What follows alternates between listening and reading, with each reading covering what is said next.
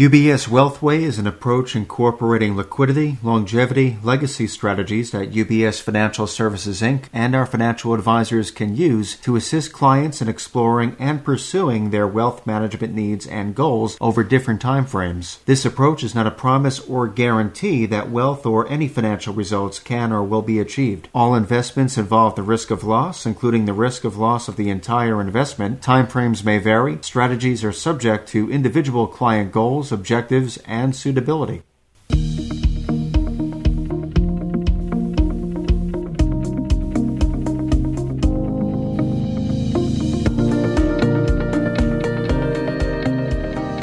Hi, everyone. Dan Cassidy here. Welcome to the UBS Conversations podcast channel. When it comes to your financial life, it is important to make sure your financial plan and portfolio strategy are aligned. But how are these two concepts related? Why should conversations about them be ongoing? And what are some strategies you should consider? We will discuss all of that and more today in the fourth segment of our Evolution of Advice podcast series. I am joined today by Steve Mattis, Head of Advisory and Planning Products, Emily Lau, Head of Wealth Planning Sales, and Ashok Eastman, Head of the Portfolio Advisory Group for the Americas. So, Steve, as a starting point, how do we make sure our financial plans and portfolio strategies fit together? Thanks, Dan. Uh, it's great to be here today with my colleagues, Emily Lau and Ashok Eastman.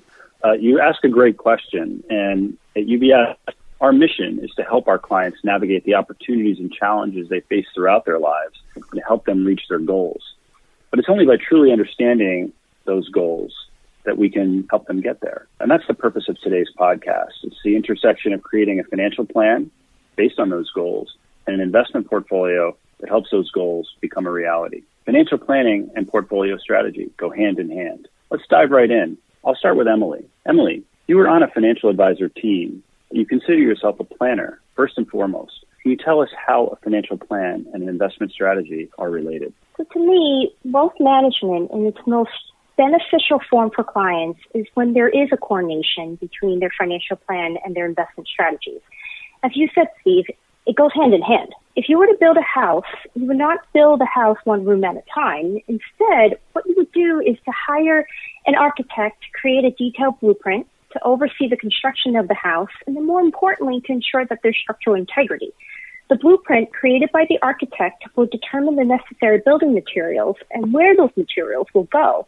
The architect in this analogy is the financial planner. The blueprint, the financial plan, and the building materials are the investment strategies. So we would start by having a conversation with you around your short term and your longer term goals, as well as the goals that you may have for your family wealth to help you define the purpose of that wealth. We would then incorporate the goals into your financial plan along with cash flows, assets, titling of the assets, insurance, liabilities, and anything else that makes up your financial picture in order to show you not just the existing financial situation, but also what's possible and the necessary action steps. One of the action steps could be changing your existing portfolio, and that's where the coordination comes into play. Known as UBS Wealthway, a portion of your portfolio would be structured such that it meets any liquidity needs you may have in the short term, usually with an outlook for the next three years. For example, if you're going to be purchasing a house, that down payment for the home would be invested in vehicles that is not as sensitive to market swings. Another portion is set up to provide for those longer term objectives. And if applicable, a third portion of the portfolio will be structured to benefit your heirs and or the charity where perhaps taking calculated risk in return for additional growth could make sense. In my analogy, I talked about the architects having responsibility in ensuring structural integrity of the house. To ensure structural integrity in the financial house, in addition to helping you build wealth, we would also be protecting that wealth for you. As an important part of this process, we would address ahead of time events that can potentially derail your plan and your portfolio. So, for example, within the analysis, we would provide solutions as to how to best prepare for a long-term care event and how to pay for it. Lastly, both the financial plan along with the investment strategy should be reviewed. The plan should be reviewed annually. The investment strategies should be reviewed at least quarterly. And if you experience a life event, we would want to relook at both the plan as well as the portfolio. So for example, if we find that your expenses have increased significantly, we would need to adjust the portfolio such that it is geared more towards generating income. Life changes and your plan along with your portfolio should change with it. Thank you, Emily. As everyone here probably knows, our planning teams work very, very closely with our portfolio advisory group known as PAG. And Ashok leads that team, which really focuses on portfolio strategy and implementation. So Ashok, I'm curious to get your perspective. How is information from planning helpful to you in terms of timeframes and philanthropic causes and factoring those into existing portfolios during the portfolio construction process? Thanks, Steve. The discovery process and, and the information that comes from planning, it, it's not only helpful, it is absolutely essential for us as we construct portfolios for our clients. We always want to provide our clients with meaningful advice and, and that advice should have should have a clear purpose historically in our industry, the purpose by and large has been focused on, on overall wealth maximization. And this is really where our capabilities and approach have, have evolved over time. You know, now we focus much more on goals and we can be more nuanced in ascertaining what our clients are trying to achieve with their wealth. Once we know what a client is trying to achieve, it's much more straightforward to assemble the investment solutions that we think will give them the highest likelihood of achieving those goals. And as our thinking around goals and purposes evolved, so have the tools that we're able to bring to bear. In thinking about portfolio construction, we have much more sophisticated techniques than ever before to limit the range of, of expected outcomes for a given portfolio and, and protect against outcomes that may interfere with our clients reaching their goals. For example, we can be very specific in targeting objectives such as yield or tax efficiency or providing downside protection or even seeking a specific hurdle rate where appropriate. And Steve, you hit on a really important point around timeframes and how valuable it is to to make the distinction between assets that are intended to be used today, the assets that are intended to be used in, in, in say 20 or 30 years, and even those assets that a client is unlikely to use during her lifetime. This this timing very clearly informs how we look at and structure different asset pools for instance, funds for retirement would be invested differently than assets that might be part of, of say, a generation skipping trust. And similarly, many of our wealthiest families may have a variety of legal entities, including trusts, limited partnerships, operating companies, and, and potentially fa- family foundations, both in and outside of the estate. And it's essential to our portfolio strategy to fully understand what each of these entities is meant to do. And Emily touched upon the UBS Wealthway philosophy as our bridge that connects planning and portfolio construction, helping our clients to align their financial assets and portfolios with their long-term goals.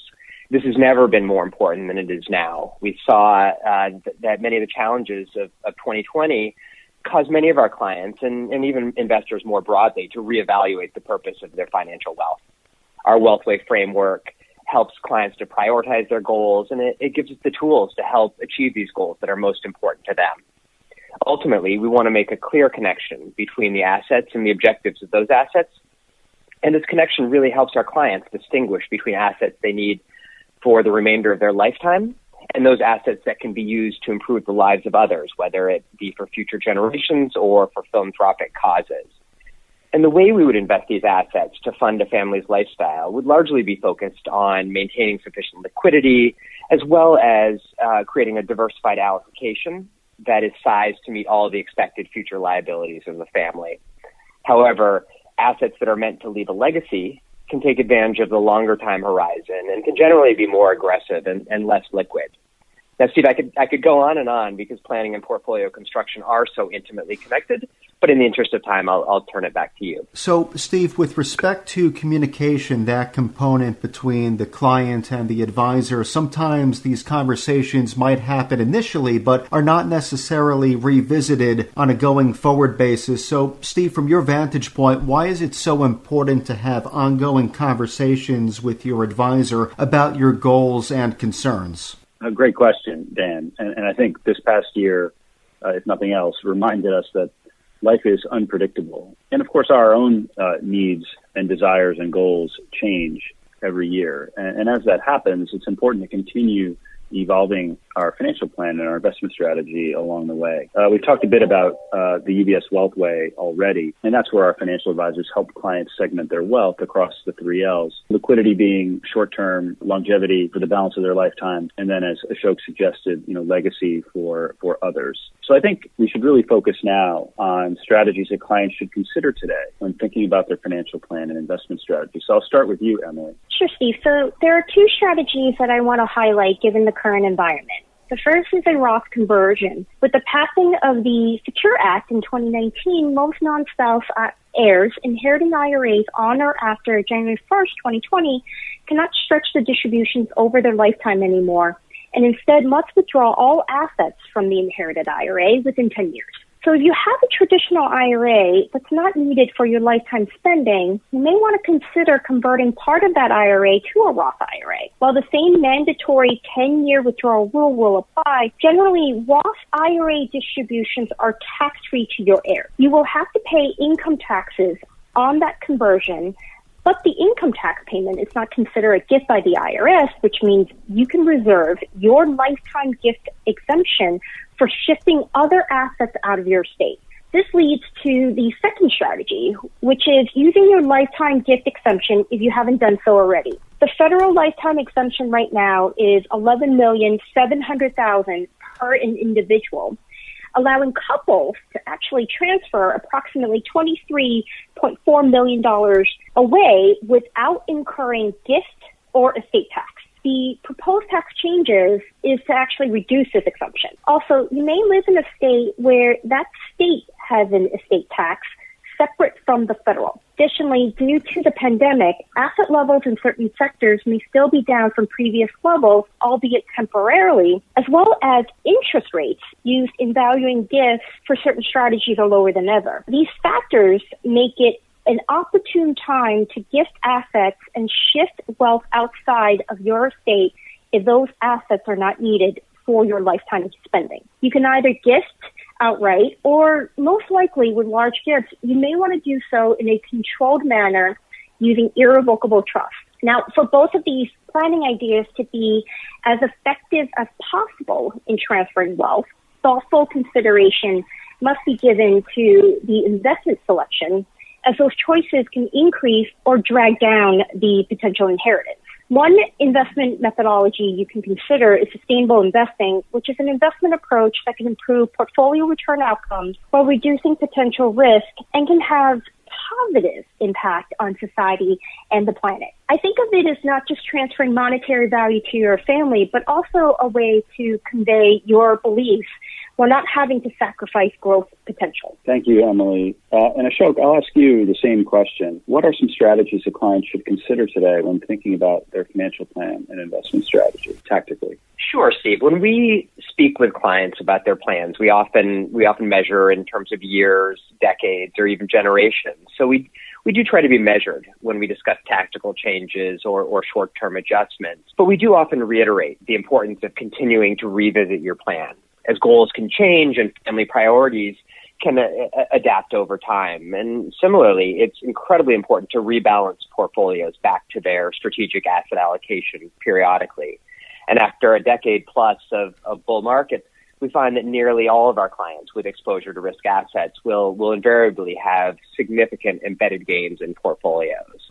And so as we bring portfolios back in line with our plans and goals, we are having discussions with many of our clients about tax loss harvesting strategies and personalized tax management overlays to help offset some of these gains. We also saw a great deal of estate planning activity towards the end of 2020 in anticipation of a, a potential blue wave and tax law changes. And we saw many wealthy families who sought to move assets out of their estate before year end, taking advantage of a historically high lifetime gift exemption and other benefits within our tax code. But what's equally important now is to revisit those assets and structures. The purpose may have changed. For example, if assets were moved into a trust or into a donor advised fund or private foundation, we want to make sure that the asset allocation and the implementation is appropriate for the new goals of these funds. And as Emily mentioned, as beneficiaries change, we're finding that that new topics such as sustainable investing, for instance, are taking on an increased level of importance for those beneficiaries.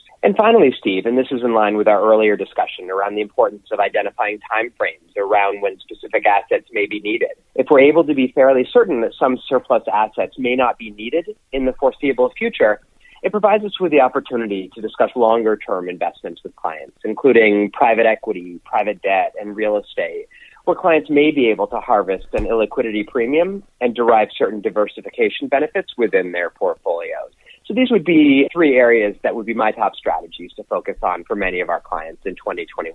That's great, Ashok. Uh, and thank you, Emily. Great summary. Dan, over to you. Well, a big thanks to our speakers today. Again, we have been joined by Steve Mattis, Head of Advisory and Planning Products, Emily Lau, Head of Wealth Planning Sales, and Ashok Eastman, Head of the Portfolio Advisory Group for the Americas. This is the fourth episode in a series focused on the evolution of advice and how we engage with you as clients. If you have not already, listen to our prior podcasts on the evolution of the industry, UBS's investment advisory offering, and the value of financial planning. The UBS Conversations podcast channel is available where podcasts are found, including on iTunes, Spotify, TuneIn, Stitcher, and Pandora. Visit ubs.com forward slash podcasts to view the entire UBS podcast offering. From UBS Studios, I'm Dan Cassidy. Thank you for joining us. As a firm providing wealth management services to clients, UBS Financial Services Inc. offers investment advisory services in its capacity as an SEC registered investment advisor and brokerage services in its capacity as an SEC registered broker dealer. Investment advisory services and brokerage services are separate and distinct, differ in material ways, and are governed by different laws and separate arrangements.